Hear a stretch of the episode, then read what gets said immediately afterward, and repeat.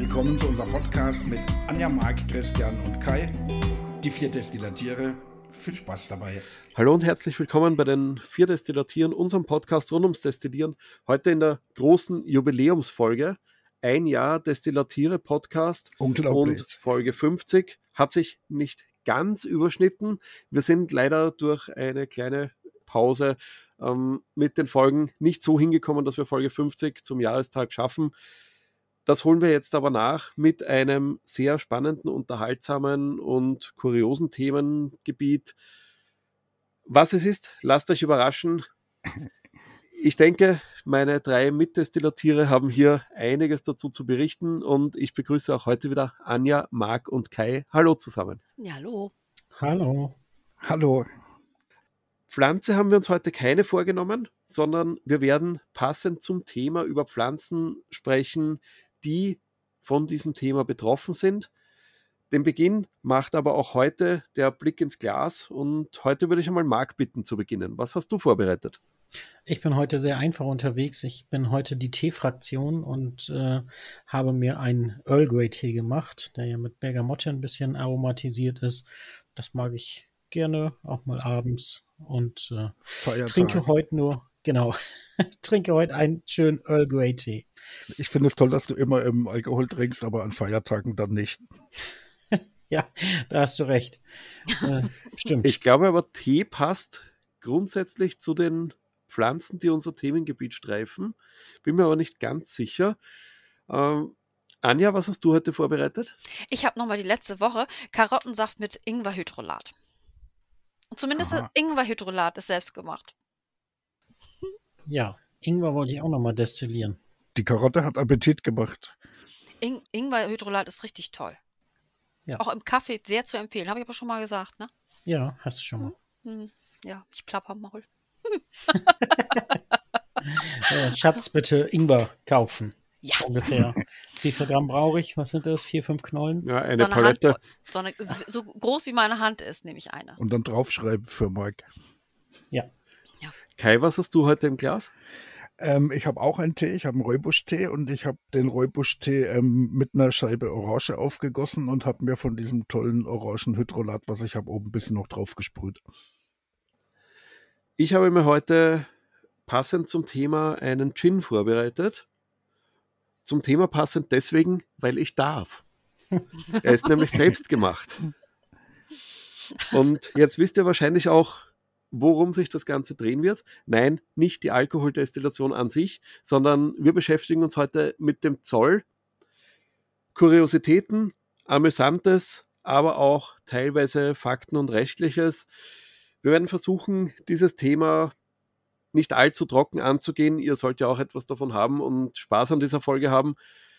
Zum Zoll gibt es sehr viel zu erzählen und ich glaube, Kai ist da auch eine sehr gute Anlaufstelle mit der meisten Erfahrung zu dem Thema. Tja. Aber zuerst möchte ich noch ganz kurz zumindest Pflanzen streifen, die mit dem Zoll zu tun haben und die wir eventuell auch in Destillationen nutzen können. Allen voran wahrscheinlich die exotischen Pflanzen, Kaffee, Tee, Kakao. Anja, hast du da Tabak? zum Teil Tabak? Ja, stimmt. Ah, hast Erdnüsse? du da Erdnüsse sind verzollt? Die, die wurden damals verzollt. Da hatten wir zwei Mark Eingangszoll bezahlt für 100 Kilo. Im, sagt das Deutsche Zollmuseum. Okay, spannend. Äh, hast du da noch ein paar Infos zu diesen Pflanzen, ob wir sie auch in der Destille verwerten können? Ähm, zum Kaffee, das weiß ich so, aber Salz kann man nicht destillieren. Erdnüsse, das ist eher eine fette Pressung. Na, die, die kann man nicht so gut destillieren. Kaffee habe ich ja schon mal destilliert. Ne? Ja, also, das kann man machen. Ne, ja. Das gibt es ja auch mit CO2-Extrakt. Aber ähm, Kakao, Kakao, ja, Kakaobohnen kann man ähm, destillieren. Die kann man aber noch besser mit Alkohol ausziehen und sonst kann man mit dem Kakao an sich ganz viel machen. Man das kann die auch mit so Alkohol destillieren. Auge, ne? hm? Mit Alkohol destillieren? Mit Alkohol destillieren, also Kakao. Es gibt ja hervorragende ähm, Kakaoschnäpse auch, die auch dann fantastisch farblos sind und gar nicht aussehen wie Kakao. Aber da möchte ich dran erinnern, ich komme aus Hamburg. Genau. Ja. Ist mir das wieder nicht gestattet. Genau. Ich darf das allerdings und ich habe das schon getan. Eine Kakaodestillation oder Schokoladedestillation hat relativ gut funktioniert, wobei ich zugeben muss, dass das industrielle Kakaopulver meiner Meinung nach das bessere Ergebnis brachte und die Kakaobohne an sich eher enttäuschend war. Aha liegt aber wahrscheinlich daran, dass die einen sehr hohen Anteil an Fett hat und genau, das, ist vorher das eben bei dieser Destillation, naja, es wurde nicht rausgezogen, sondern ist alkohollöslich, aber gibt einen seifigen, grausigen Nachgeschmack. Aber zwischen der Kakaobohne und dem Kakaopulver ist ja schon die ähm, Pressung ähm, dazwischen und da ist ja schon mal gepresst worden und das Kakaofett, die Kakaobutter ist ja schon extrahiert worden oder rausgepresst worden und dann ist ja der Kakaokuchen und der wird dann pulverisiert und das ist dann der Backkakao. Genau, ja. Also von daher hat es von vornherein weniger Fett.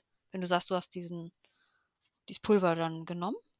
Richtig, das Pulver und als Vergleich auch die direkten Bohnen, aber das Pulver hatte einen deutlich angenehmeren, schokoladigeren Geschmack. Bestimmt. Hm. Ansonsten, Tabak lässt sich auch destillieren.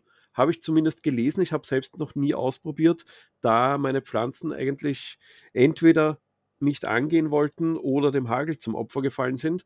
Ich hatte es schon seit Jahren vor, da ich mit dem Tabakanbau auch ursprünglich, also vor ungefähr 15, 16 Jahren mal in einer Wohnung gestartet bin und das einfach ausprobieren wollte, als ich noch geraucht habe.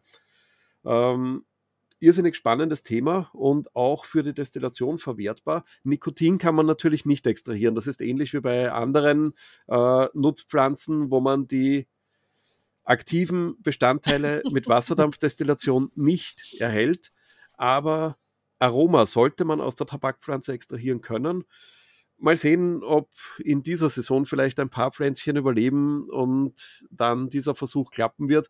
Das Problem ist, dass man unbehandelte Tabakblätter eigentlich auch im Handel so gut wie überhaupt nicht bekommt, weil eben hier auch der Zoll dazwischen spuckt und mit der Tabaksteuer das Ganze für verkaufende Firmen unrentabel wird. Die verkaufen da lieber das Fertigprodukt in Form von Zigaretten. Aber das wäre ja wahnsinnig spannend, wenn du da diesen ähm, ähm, Tabak, Nikotin, Zigaretten ähm, Aroma rausdestillieren kannst, aber kein Nikotin drin wäre, so zum, zum Abgewöhnen, dass man dann, weiß nicht, auf irgendwas halt drauf tupft und dann die Illusion hätte, man hätte geraucht, weil man nach Rauch stinkt oder irgend sowas. Halt. Genau das wäre die Idee dahinter, dass man zumindest die Geschmacksinhaltsstoffe extrahieren kann, aber diese ganzen schädlichen Stoffe dann im Kessel bzw. in der Kolonne zurücklassen kann. Mal sehen, ob es funktioniert. Mangels Pflanzen wird das noch eine Weile dauern. Aber spannend. Also beim, beim Zoll denkt man ja dann noch immer an diese ganzen verbotenen Pflanzen, weil die werden ja doch ziemlich oft vom Zoll irgendwo gesucht. Und ähm, ja, weiß ja nicht, ob man die dann als böse Pflanzen definieren will, aber ich glaube, die kann man auch allesamt nicht wirklich destillieren. Und das hatten wir auch schon mehrfach, dass diese Alkaloide, glaube ich, nicht destillierbar sind und mhm. übrig bleiben. Aber es ist schon spannend, wie die das alles reinschmuggeln. Aber wenn man jetzt eine hochwertige äh, Zigarre sich kauft, ähm, das ist ja nichts anderes als äh, Tabakblätter oder. Doch, doch, doch. Okay. Das Problem bei verarbeiteten Produkten ist, dass die Tabakblätter dann noch nachbehandelt werden. Nennt sich zum Beispiel Saucierung. Da wird mit einer Zuckermischung noch einmal besprüht, damit die Fermentation, die die Blätter brauchen, um einen angenehmen Geschmack zu entwickeln, noch einmal besser vonstatten geht. Also rein unbehandelte Blätter wirst du selbst in hochwertigen Zigarren nicht finden. Genau, und das ist eben das, was auch ein Suchtfaktor macht. Dieser Zucker, der, der überall im Tabak ist, ist es ja auch eins der Abhängigkeitsfaktoren. Wissen wir ja, wenn wir immer diesen weißen Zucker essen, dass wir einfach ganz kribbelig werden, wenn wir keinen Zucker mehr haben auf einmal. Und jetzt hören wir mit dem Rauchen auf und was wollen wir? Zucker. Ja, hm. Das stimmt. Ich sage auch immer, mein größtes Problem ist äh, nicht das, das Essen, das kann man reduzieren, man kann auch den Alkohol reduzieren. Das größte Problem bei mir ist immer die Schokolade. Also das ist äh, echt Ne? Die schreit mich an. Schokolade kann man aber nicht reduzieren. Entweder man isst hm. die Tafel oder man isst sie nicht. Und sie nicht genau. zu essen ist keine Option. Ja, ich habe ja immer auf der ja. rechten Schulter habe ich dann jemanden, der sitzt da auf meiner Schulter und der sagt, komm, da liegt eine Tafel Schokolade, komm, ess sie. Geh ja, die muss weg, sie. die wird sonst schlecht. Ja, und auf der rechten Schulter, äh, da sitzt dann einer und sagt, hast du nicht gehört? Der hat gesagt, du sollst die Schokolade essen, ne? In meiner Familie war ich der, der bei den anderen über die Schulter geguckt hat und immer schnell hingefasst hat und dann schneller war. Also nicht gesagt habe, isst du das, sondern gib mir ein Stück ab. Ja. Naja. Ähm, also. Der Zoll ist ja auch für Fälschungen und sowas zuständig. Also die suchen ja ähm, ähm, überall auch nach, nach, nach Produktfälschungen und sowas. Und da hatten wir jetzt was Lustiges, weil wir verkaufen ja diese kleinen Aromaessenzen, wo man dann einfach irgendeinen Neutralalkohol ähm, ändern kann, zum Beispiel in den kubanischen Rum. Und ähm, Kuba unterliegt ja gewissen Restriktionen von seitens der Amerikaner. Ähm, da ist ja ein Handelsembargo, dass man keine kubanischen Sachen in amerikanischen, mit amerikanischen Firmen verkaufen darf. Und wir haben natürlich einen kubanischen Rum als Aroma Firma bei uns in der Firma, was jetzt mit dem Zoll nicht wirklich was zu tun hat, aber damit könnte man ja eine Fälschung von dem Kuba-Rum machen. Aber wir dürfen den kubanischen Rum momentan nicht verkaufen, weil die glauben, der kommt aus Kuba. Es ist aber nur das Aroma von dem kubanischen Rum und es kommt aus Schweden. Und das müssen wir momentan nachweisen in unserer Firma. Und ich frage mich, ob der Zoll denn dann auch bei Sachen, die jetzt einem Handelsembargo unterliegen, ähm, wegen der Fälschung was sagen würde.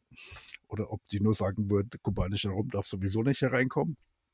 Also der darf auch nicht nach Deutschland kommen, habe ich das jetzt richtig verstanden, oder?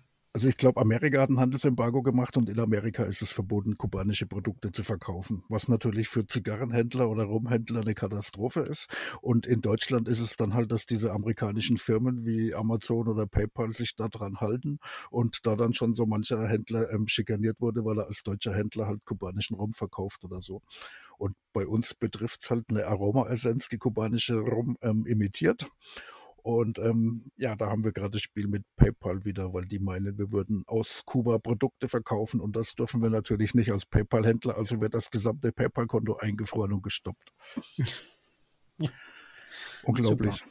Ja. Gut, das hat jetzt mit dem deutschsprachigen Zoll eigentlich weniger zu tun.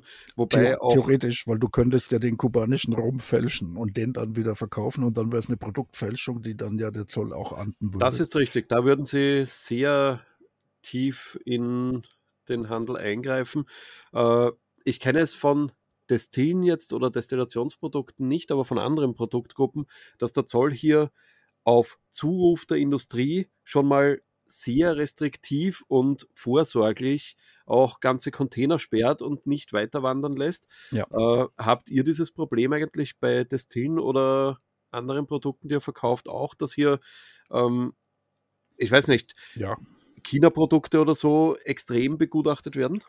Nee, nicht bei uns. Ich kenne das von der Messe in Frankfurt. Ähm, da werden ähm, manchmal ganze chinesische Stände ausgeräumt von, von so Zolleinsatztruppen. Aber uns betrifft das weniger. Wir hatten einmal ein wahnsinnig lustiges Spiel. Wobei, es war, es ist nur im Nachhinein lustig. Ich habe damals geweint. Wir haben unseren Umzug gemacht von ähm, Spanien nach Deutschland. Und ich habe mit unserem Firmen-Mercedes-Sprinter einen Anhänger hinten dran gemietet, dass ich da alles reinbekomme. Und ich habe halt praktisch alle Destillanlagen von Deutschland genommen und gleichzeitig alles, was schwer gewesen ist, in den Sprinter reingeräumt. Das Auto war hoffnungslos überladen. Man hat es ihm auch angesehen. Ich wurde direkt von Spanien nach Frankreich an der Grenze angehalten und musste da auf die Waage fahren. Die haben das Auto mit 7,5 Tonnen gewogen. Der dürfte theoretisch 3,5 Tonnen plus 2 Tonnen Anhänger. Ich durfte keinen Meter mehr fahren. Wir haben dann ähm, abgeladen, alles was schwer ist, auf Paletten drauf und haben das mit Folie eingewrappt, die wir im Supermarkt gekauft haben. Und dann bin ich weitergefahren, habe eigentlich nur noch die leichten Destillieranlagen im Auto gehabt und bin kurz vor der deutschen Grenze nochmal vom französischen französischen Zoll angehalten worden. Und das ist dann so unglaublich, weil die haben mich dann angehalten mit so einem riesengroßen Scan-LKW, wo ich durchgefahren bin, haben das ganze Auto durchleuchtet und habe da dann gesehen, was da drinnen ist. Und die haben keine Ahnung, ausgestopfte Tiere oder irgendwas halt gesucht oder Waffen oder Drogen und haben halt erstmal nichts gefunden, weil das Auto einfach voll war mit Destillieranlagen und haben dann mich schon fahren lassen. Und dann ist der Fahrer aus dem Auto rausgesprungen und hat ganz laut und aufgeregt geschrien, so Alabik, Alabik, Alabik und hat festgestellt, dass das alles Destillieranlagen sind, die in Frankreich auch irgendwelchen Restriktionen unterliegen. Und weil das Ganze an einem Samstagnachmittag war und beim Hauptzollamt keiner erreichbar war, haben die kurzerhand ähm, alle Destillieranlagen beschlagnahmt und einzeln in den Keller runtergetragen was dazu geführt hat, dass ich ein leeres Auto hatte. Dann bin ich zurück nach Spanien an die Grenze gefahren, habe da alle meine schweren Sachen wieder eingeladen und bin dann nach Eiderfeld-Buchenau gefahren und habe da ausgeladen. Und dann war Montag gewesen, da hat mich dann der Zoll angerufen und hat gemeint, oh, ihr dürft es ja und tut uns total leid, ich soll die alle sofort wieder abholen, weil die den Platz in der Tiefgarage von ihrem Zollparkhaus brauchen. Und dann musste ich wieder zurückfahren, meine Destillieranlagen abholen und die waren alle nicht mehr zusammen zu puzzeln. Die haben 500 Einzelteile von Destillieranlagen nummeriert und katalogisiert und wir haben es höchstens noch geschafft, die Hälfte davon wieder zusammen zu puzzeln und das komplette Destillieranlage zu verkaufen. Die anderen haben wir später im Aromamuseum in die Rückwand reingemauert und einen Teil davon habe ich heute noch. Wir haben die auch für den deutschen Zoll dann in der Mitte durchgesägt, weil ja auch Einzelteile von Destillieranlagen ähm, meldepflichtig sind. Und um nicht jedes Jahr irgendwelche Einzelteile von irgendwelchen Distillen melden zu müssen, haben wir die einfach alle in der Mitte durchgesägt, haben die die Wand eingemauert oder als Teile dann für spätere Wände ähm, in so einem Sack liegen lassen im Keller. Ja, ganz traurige Geschichte. Aber irgendwie verständlich. Der Zoll arbeitet ja eigentlich auch nur Regeln ab. Irren können sie sich. Es ist halt deprimierend, dass sie beim Verstauen der Anlagen nicht darauf geachtet haben, dass zusammengehörige Dinge wirklich auch zusammenbleiben die haben sich gefreut, dass die was beschlagnahmt und für mich war es eigentlich das Ende meiner Existenz, weil ich da wirklich mit den Nerven fertig war und nicht wusste, was ich noch machen soll, wenn alles beschlagnahmt ist, was eigentlich so meine Firma ausmacht. Ne, wir, wir hatten ja in Spanien abgebrochen und in Deutschland neu angefangen und dabei aber das, die eigentliche Firma ja laufen lassen. Kunden haben das ja gar nicht wirklich gemerkt, dass wir an einem Tag die Firma in Spanien komplett geräumt haben und praktisch am exakt den gleichen Tag komplett alles Impressum, alles übernommen haben und in Deutschland weitergemacht haben. Und da hatte ich dann gedacht, das war's jetzt. Jetzt, jetzt ist halt alles einfach weg, weil wenn der Zoll einem das was beschlagnahmt, würden die einem ja auch nicht das Geld rückerstatten oder irgend sowas. Deswegen sitzt man dann da, hat plötzlich ein leeres Lager und, und, und das wäre halt die Katastrophe gewesen. Aber nachdem alles, was wir tun, legal ist, durfte ich die Destillen am Montag ja wieder abholen. Und ich durfte nicht, ich musste. Und das ist der nächste Unterschied. Man hat nicht unbedingt die Wahl, wenn der Zoll kommt. Auch nicht beim Französischen.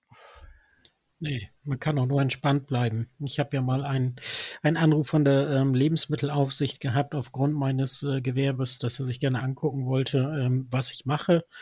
Und dann habe ich gesagt, ähm, wieso Lebensmittelaufsicht? Ich äh, mache Schulung und ähm, ich verkaufe Destillen. Das heißt, ich habe ja überhaupt keine lebensmittelrechtlichen Auflagen. Und äh, das hat er dann auch eingesehen, hat dann auch gesagt, alles gut. Ne? Wenn ich Unterstützung bräuchte, hat er mir die großzügig angeboten. Das fand ich auch sehr toll. Ähm, aber er hat dann auch gesagt, äh, ich muss das aber auf jeden Fall noch dem Zollen melden, dass es da ist. Und ja. äh, das, das ist immer so, finde ich immer lustig. Äh, sobald man sagt Destille, erstmal gehen die Augen alle hoch. Ne? Ich destilliere im Hobbybereich, alle gucken, oh, was macht der für Schnaps? Ne? Das ist ja immer gleich das. Es ist Aber, verrückt, weil jeder denkt an Schnaps. Ja. Jeder.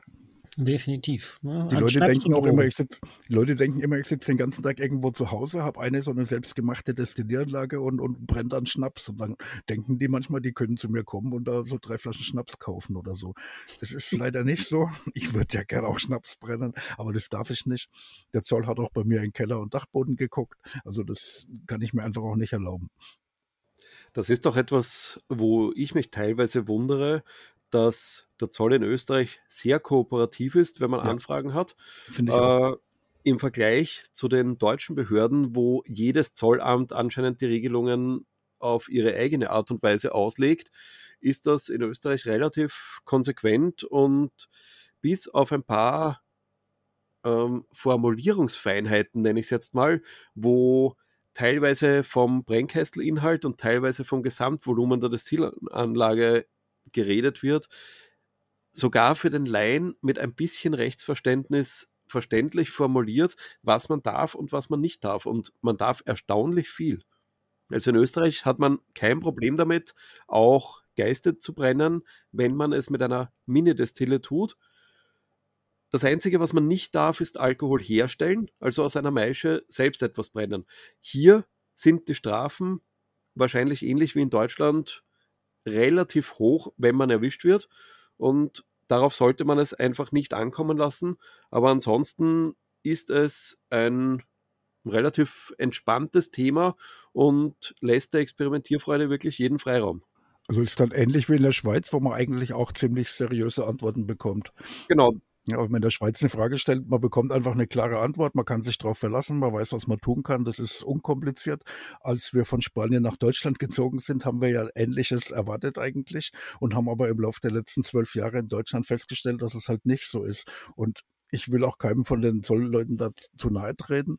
Ich nehme aber an, dass sich keiner in Deutschland traut, eine eigene Entscheidung zu treffen und äh, oben niemand mehr sitzt, der vorgibt, was wie sich wie gehandhabt werden muss. Und da ist so das Hauptproblem, glaube ich, dass diese früheren Menschen, die da in, in Karlsruhe oder in, in Freiburg noch gesessen sind, die so eine übergeordnete ähm, ähm, Hauptzoll ähm, ähm für ganz Deutschland halt ähm, vorgegeben haben, was da passiert, dass es die halt nicht mehr gibt. Die wurden im Laufe der Zeit ähm, so zurückrationalisiert, wegstrukturiert irgendwie, die, die sind halt nicht mehr da.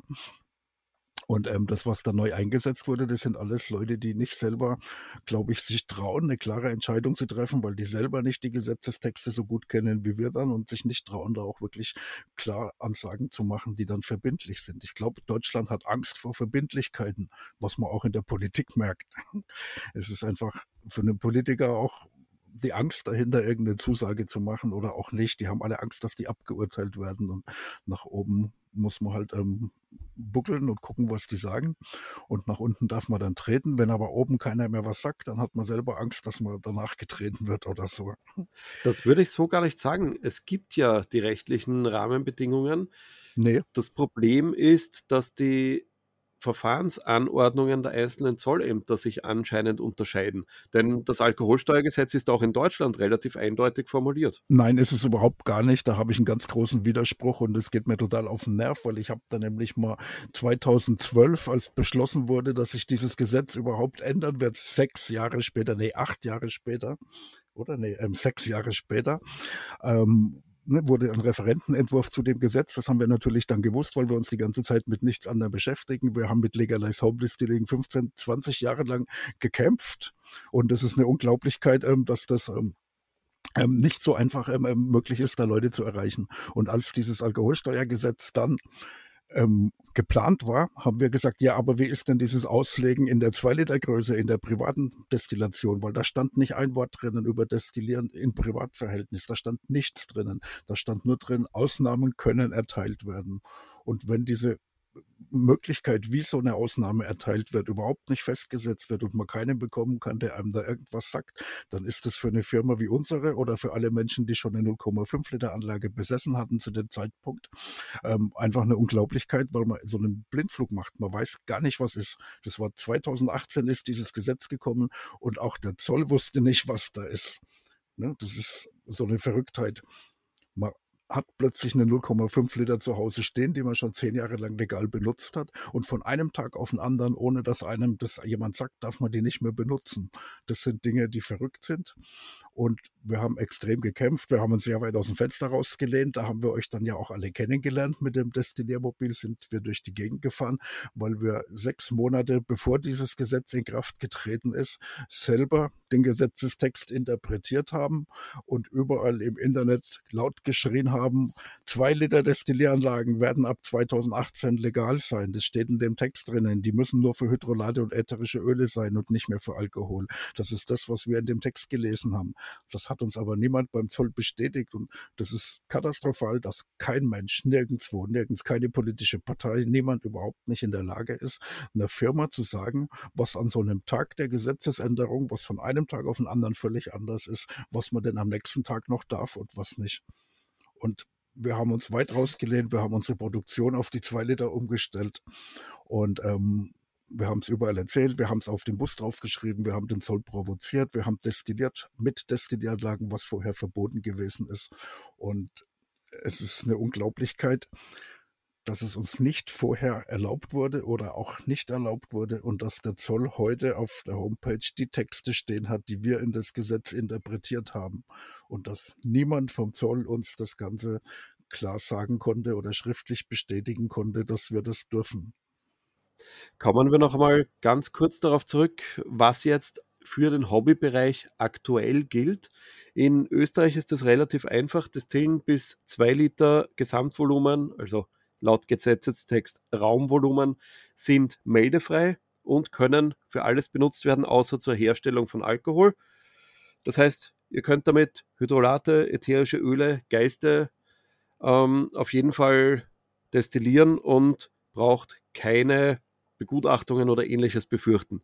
Ja. Alles, was darüber hinausgeht, muss angemeldet werden. Wenn es für Hydrolate genutzt wird, kann das relativ formlos passieren. Wenn es für Alkohol genutzt werden soll, muss ein entsprechendes Brennrecht vorliegen, denn private Herstellung von Alkohol ist einfach nicht erlaubt. Ähnlich ist es meines Wissens auch in Deutschland. Private Herstellung von Alkohol grundsätzlich verboten, mit Ausnahme eines Brennrechts. Das kann man beantragen. Mittlerweile auch einfacher. Man bekommt ein Abfindungsbrennrecht, wenn man über einen Obstbaumbestand verfügt beziehungsweise über eine Fläche, die groß genug ist, um so ein Brennrecht zu rechtfertigen. Der Kauf einer Destille muss ebenfalls erst ab zwei Liter, ich glaube, bei euch ist das Kesselvolumen gemeldet werden. Sehe ich das richtig? Ja, genau, zwei Liter Kesselvolumen. Alles darunter ist für ätherische Öle, Hydrolate meldefrei nutzbar. Alles darüber muss formlos beim Zoll angemeldet werden, kann aber eben genauso für Hydrolate und ätherische Öle genutzt werden. So zumindest der aktuelle Rechtsstand. Kurz zusammengefasst, wenn die Destillieranlage größer ist als zwei Liter, dann muss die beim Zoll angemeldet werden. Man darf die mittlerweile auch privat benutzen. Das ist die großartige Änderung seit 2018. Privatmenschen dürfen glücklicherweise auch größere Destillieranlagen haben. Aber wenn man den Standort verlagert von einer größeren Destillieranlage, muss man das Ganze auch beim Zoll anmelden. Eine kleine Destillieranlage durften wir mitnehmen in den Destilliermobil. Eine große muss gemeldet werden, wo die ist. Und man braucht für alles, was man damit tut, eine Genehmigung. Und ist eigentlich wichtig zu wissen. Und da passieren dann lustige Sachen auch wieder, weil wir wollten ja ein paar Zollgeschichten erzählen. Wir hatten zum Beispiel für den Film Hänsel und Gretel ähm, Destillieranlagen verliehen. Dann wurden die ähm, mit einem Bus von dem Filmteam ähm, nach Berlin in so ein Fotostudio, in ein Filmstudio ähm, gefahren. Dann haben die das Hexenhaus aufgebaut, haben den Film gedreht. Wir haben das natürlich als Standortverlagerung beim Zoll gemeldet. Und dann kamen die auch nach 14 Tagen ordnungsgemäß wieder zurück. Wir haben die Standortverlagerung beim Zoll gemeldet. Und dann war das ziemlich genau ein Jahr Jahr später, wo dann der Zoll gedacht hat, er muss eine Razzia machen und überprüfen, ob die in dem Filmstudio damit destilliert haben und ob die Anlagen wirklich wieder zurück sind. Und die haben zeitgleich bei uns in der Firma und in dem Filmstudio in Berlin ähm, überprüft und, und reingeguckt, ähm, ob da alles mit rechten Dingen zugeht und die Papiere auch in Ordnung sind zu den Meldungen und ob wirklich die Destillieranlagen auch wieder hin und her transportiert wurden. Und nach einem Jahr wollen Sie feststellen, ob da Alkohol destilliert wurde? Was auch immer. Der Zoll sich bei sowas denkt, solche Sachen passieren. Wir hatten eine Standortverlagerung auf dem eigenen Grundstück, weil wir am Aromamuseum ja auch die Standortverlagerungen selber melden mussten. Und dann war das, dass wir dann gesagt haben, die Destillieranlage, die vorher oben in der Ausstellung stand, die ist jetzt kaputt, die stellen wir jetzt in den Garten hinter. Und dann kam der Zoll mit zwei oder drei Leuten vorbei und die haben geprüft, ob die Destillieranlage jetzt im Garten steht. Also das sind dann Auffälligkeiten, wo der Zoll Arbeit verursacht und tatsächlich kommt, was aber in unseren Augen noch nie Sinn gemacht hat. Gut, Sie kommen Ihrer Kontrollpflicht nach, ob das sehr sinnvoll ist oder nicht, sei mal dahingestellt. Ich glaube, wir lassen es dann für den Zoll auch einmal gut sein. Ich habe da aber noch was ganz Ja, dann noch ganz kurz. Also es sind ja viele Geschichten, die wir haben, aber wir haben uns mit dem Zoll ähm, viele, viele Jahre lang in Deutschland am Anfang ähm, über die 5 Liter Größe gestritten. Das war noch ein alten Brandweinmonopol, als ab 5 Liter gewerblich war. Wir hatten vorher mit dem Zoll Hauptzollamt verhandelt und da hat es geheißen, dass bis 5 Liter ähm, verboten ist und danach ist es gewerblich erlaubt. Und das hatten wir auch schriftlich und deswegen haben wir bis 5 Liter nicht an Privatleute verkaufen dürfen und ab 5 Liter an Gewerbekunden.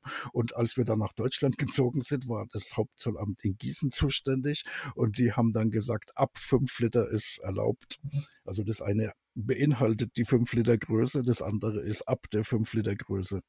Und dieser Witz da drinnen, den muss man nur verstehen, wenn man drei Jahre lang immer wieder vor Gericht gewesen ist, dass man nicht sagen kann, ich verkaufe eine 5 Liter Distille. Wir mussten sagen, wir verkaufen eine 5,001 Liter Distilleranlage.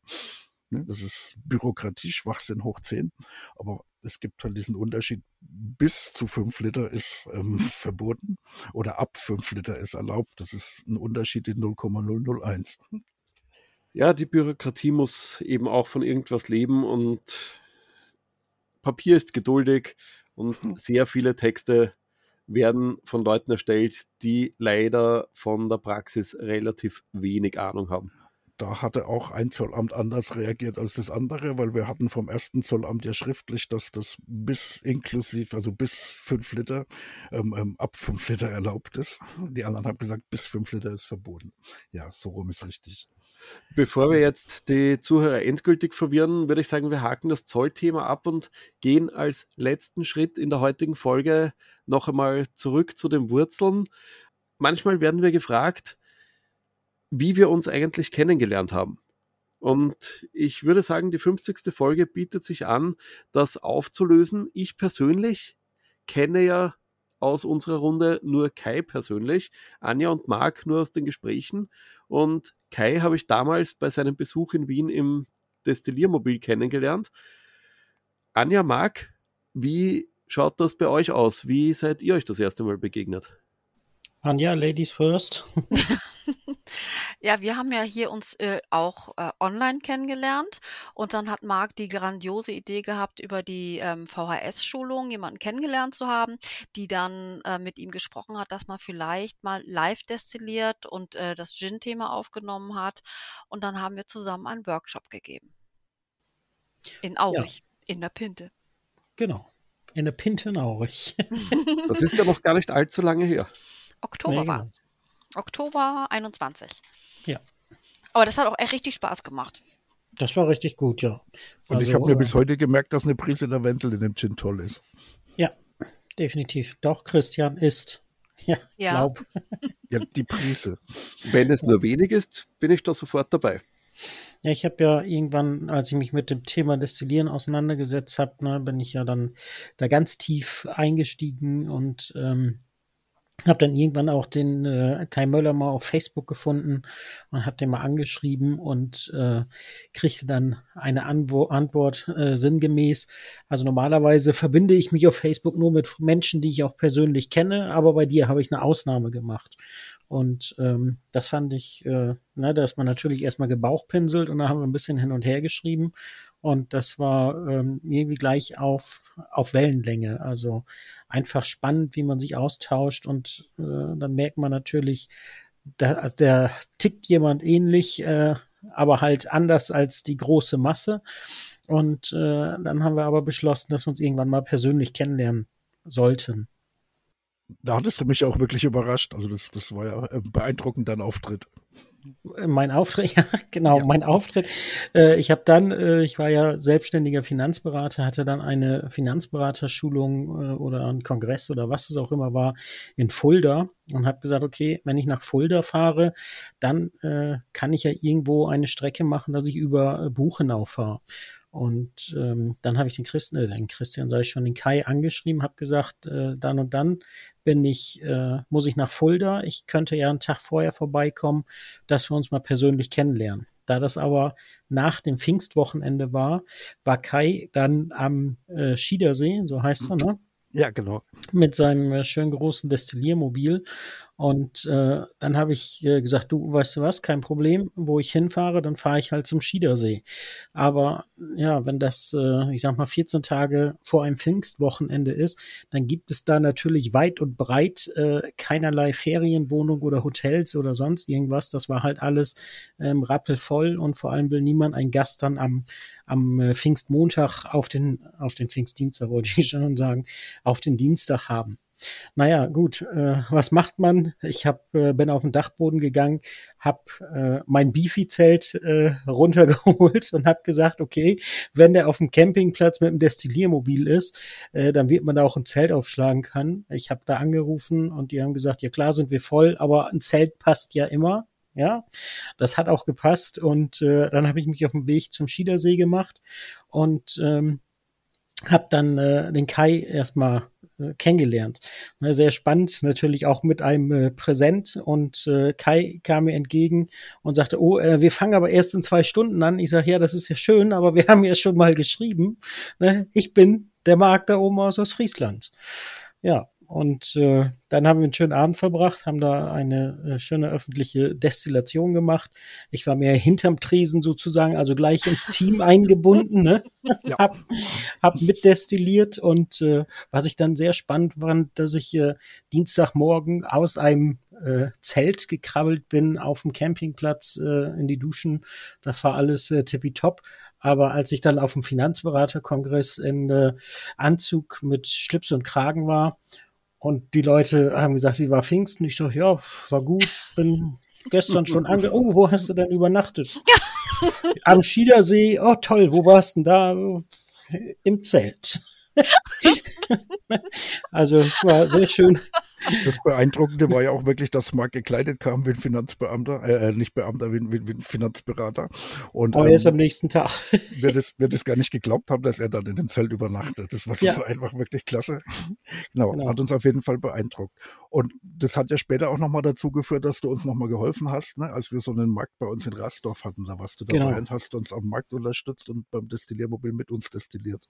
Ja. Auch ganz, ein, ganz großartig. Ein ganz toller Markt hätte ich auch gerne wieder mitgebracht oder wieder ja. mitgemacht, aber dann kam halt das, das äh, Corona-Thema, ne?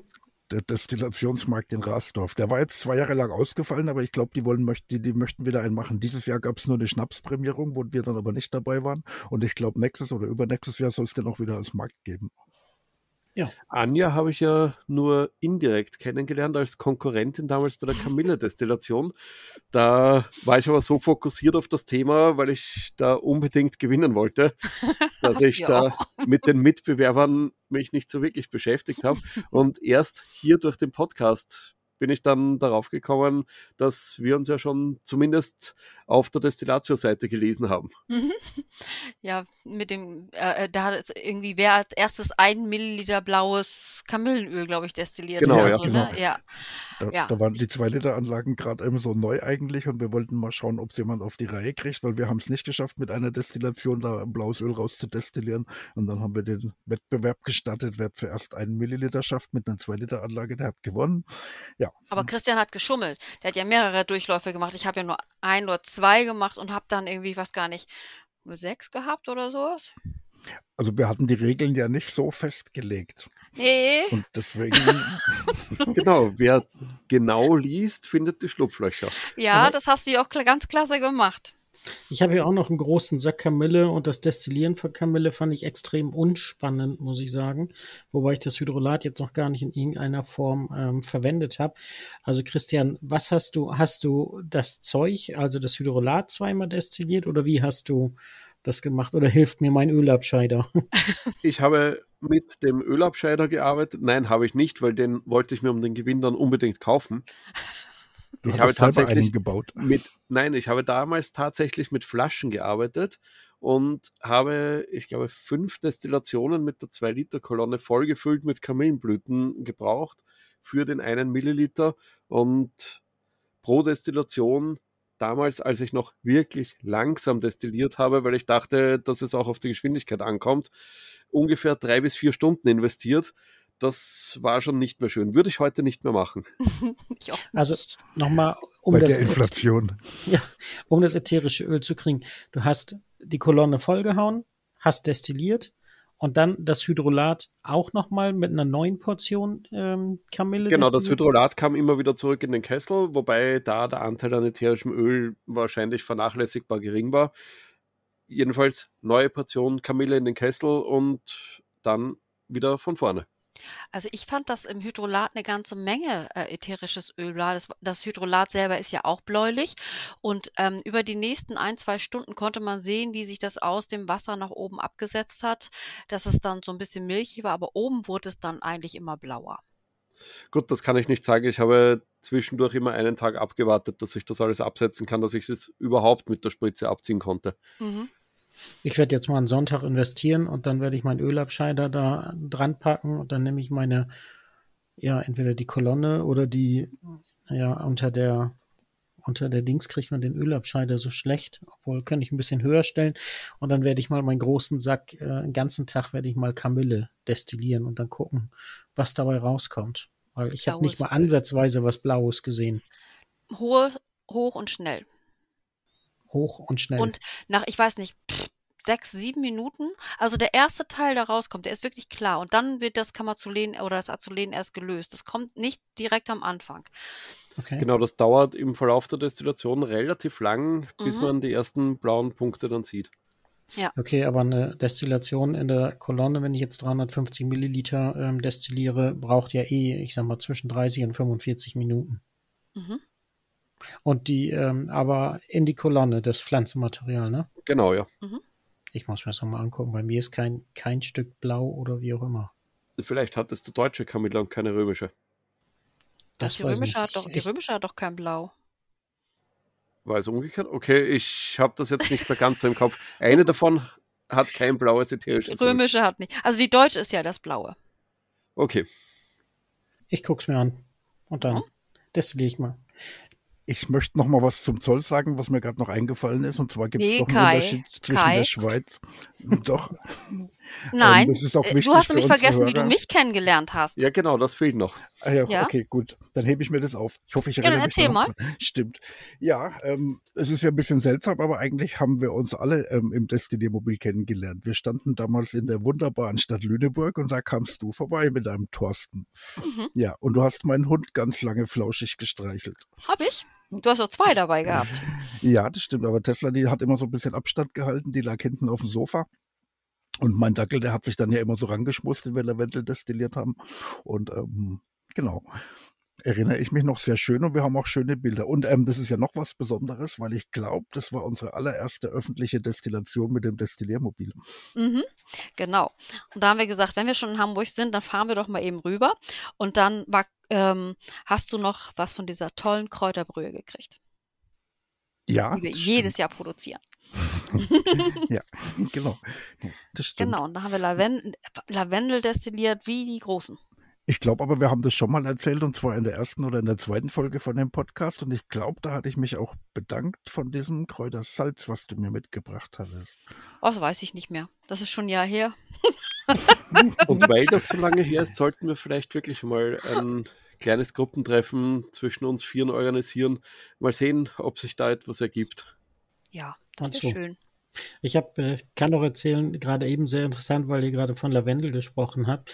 Äh, vor dem Podcast habe ich ja noch meinen Tee in der Küche gemacht und äh, meine Frau sitzt mit den Kindern am, am Tisch äh, und spielt ein Kartenspiel und ich sage, oh, ihr wird äh, Lavendel verdampft und meine Frau guckt mich an, ja, das war nötig, die Stimmung war nicht so gut. Und äh, es ist sehr interessant, wie dieses äh, Verdampfen von Lavendel, gerade auch bei einem, ich weiß nicht, ob sie Uno gespielt haben oder so, ähm, wie das die, wie das die Basis des Spiels, die ganze Stimmung ähm, umdreht. Ne? Also das war wirklich eine meckerige, maulige Stimmung und dann, ne, meine Frau ist ja dann auf Draht, hat äh, den Lavendelverdampfer angestellt und, und es ändert gut. sich. Genau, es ändert ja. sich. Ne? Das erzähle ich auch in jedem Kurs, dass das wirklich eine tolle Wirkung hat. Hat es. Genau, äh, da fällt mir auch noch ein, wir sind zwar schon ziemlich weit, aber äh, was ich ja total vergessen hatte, war mein äh, Seelenbalsam, das ich ja aus äh, Neutralalkohol mit dem äh, Orangenöl und äh, Lavendel gemischt habe. Und äh, ich weiß nicht, wahrscheinlich auch durch äh, verschiedene Ereignisse, die gerade so in der Welt sind, ist es bei mir so ein wahnsinnig unruhiges, traumreiches Schlafen im Moment. Und äh, dann habe ich probiert, den Seelenbalsam, ne? Also mhm. äh, ein Gläschen vorm Schlafengehen, natürlich zusammen mit meiner Frau im Schlafzimmer, so wie sich das gehört. ne, richtig vorm zu Bett gehen. Nein, schon gemütlich im Bett, ne? Unser Bett ist ja nicht so ganz klein. Und äh, dann den Schlummertrunk und ja, mach jetzt ein Zufall gewesen sein, aber es war ein erholsamer, angenehmer, ruhigerer Schlaf. Balsamisch. Balsamisch, genau. Großartig. Ja. Und wer in Hamburg ist, der kann doch gerne mal in Hamburg ins Zollabmuseum gehen. Da ja, kann man unbedingt. nämlich auch nochmal gucken, wo was ist, worauf die geachtet haben, wie geschmuggelt wurde, wie das mit der Destille ist und, und, und. Die Destille da ist so großartig kompliziert. Ja. Konnte er mir auch nicht erklären. Hamburger Zollmuseum kann ich auch empfehlen, ist toll. Da ist auch, glaube ich, so der Freihafen nebendran, was ja auch ganz mhm. viel so mit, mit Zoll zu tun hat, ne? weil da dürfen, glaube ich, Containerschiffe noch rein und werden erst kontrolliert, wenn die Fracht mhm. rauskommt. Das ist noch mhm. offener Warentausch ohne Zoll, glaube ich, innerhalb oder so. Ja, ähm, ich wollte noch was sagen zum Schweizer Zoll, weil da ist noch ein ganz großer Unterschied. Also zum einen möchte ich mich beim Schweizer Zoll entschuldigen und beim zweiten Mal ähm, habe ich ja vorher schon gesagt, dass der Schweizer Zoll auch sehr nett und kommunikativ ist. Wenn man ein Problem hat, kann man da hingehen und fragen. Aber ähm, in unserer Anfangszeit von der Firma ähm, haben wir das noch nicht gewusst. Wir haben ähm, vom Zoll klar gesagt gekriegt in der Schweiz, wir müssen die Schweizer Kunden informieren, weil der Unterschied ist, wenn wir was in die Schweiz verschicken, dann macht der Kunde sich strafbar, wenn er das bestellt hat. Und deswegen informieren wir den Kunden, bevor der was in die Schweiz kauft, dass er das nicht darf. Das ist wichtig, der Kunde muss wissen, er darf das nicht, weil sonst kann der, glaube ich, gar nicht bestraft werden.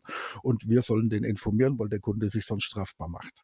Und wenn jemand in Österreich oder in Deutschland was bestellt, was größer ist oder so, dann machen wir uns strafbar strafbar, wenn wir das nicht melden. Das ist der große Unterschied zwischen dem EU-Gesetz zwischen Österreich und Deutschland und der Schweiz, die halt nicht EU ist. Äh, da wäre ich nicht ganz so sicher.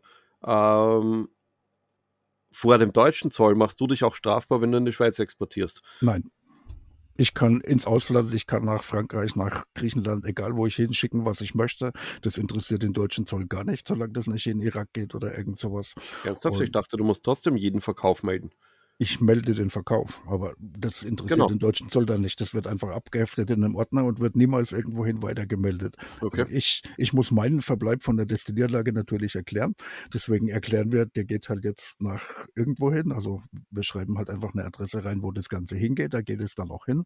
Aber der Zoll meldet dann nicht in irgendeinem anderen Land, außer in Österreich, das Österreich, Deutschland, die zwei arbeiten zusammen und alle anderen Länder werden nicht gegenseitig unterstützt und gemeldet.